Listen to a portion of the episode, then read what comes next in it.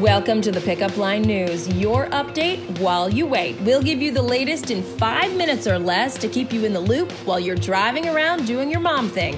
Thanks for joining us today. I'm Heather McBride, and here's your update while you wait for Friday, March 13th, 2020. Let's get right to it for your rundown.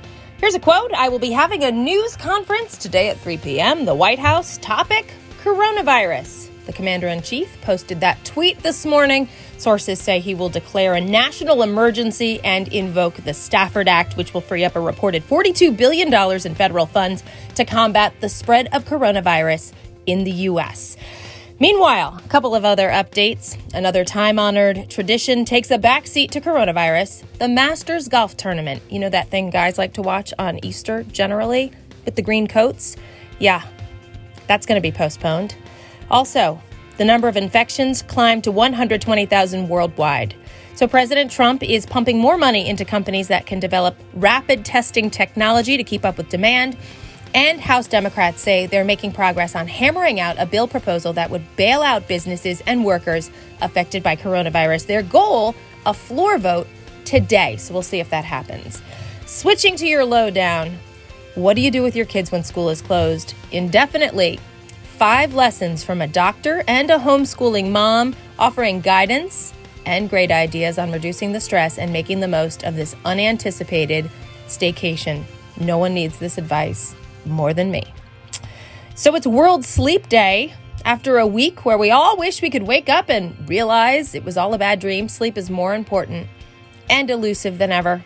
Considering that experts say we're supposed to get between 7 and 10 hours of sleep every night, and one third of Americans get fewer than 7, it's time to wake up to the importance of getting enough Z's.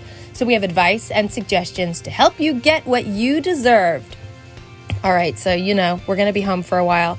Endless hours to fill and children to entertain.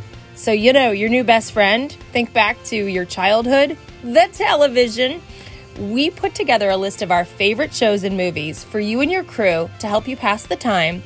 Enjoy the watch list. Please reach out to us if you have any other suggestions and we'll throw it right on the blog. So that's also in today's issue. No dinner recipe tonight. You can just, uh, let's have a cosmopolitan. We've got a great recipe for it. And think back to when you might order that kind of thing. Back in the day when you were younger, full of hope, simpler, and also, now is, a, is such a good time to get on Melissa's weekly meal plan. So forward today's issue to a friend, ask them to subscribe, and CC us at yourfriends at thepickupline.net. Finally, we got some tunes to keep you happy during these uncertain times, so check that out as well. Wishing you a very safe and healthy weekend. We'll be back on Monday. We really and truly are doing our very best to try to keep you informed without being sensationalist. So we hope we're doing our job. And finally, if you want to join us today at 5 p.m., we're going live on Instagram to just talk about life as it now is and social distancing and what that all means and how we're going to practice it. So stay tuned for that. Happy Friday, guys. Thanks for joining us today. Subscribe to get your daily news update while you wait, and also sign up for our daily digital newsletter. Just visit www.thepickupline.net to sign up, or you can text the word pickup line, that's one word, P I C K U P L I N E, to the number 22828.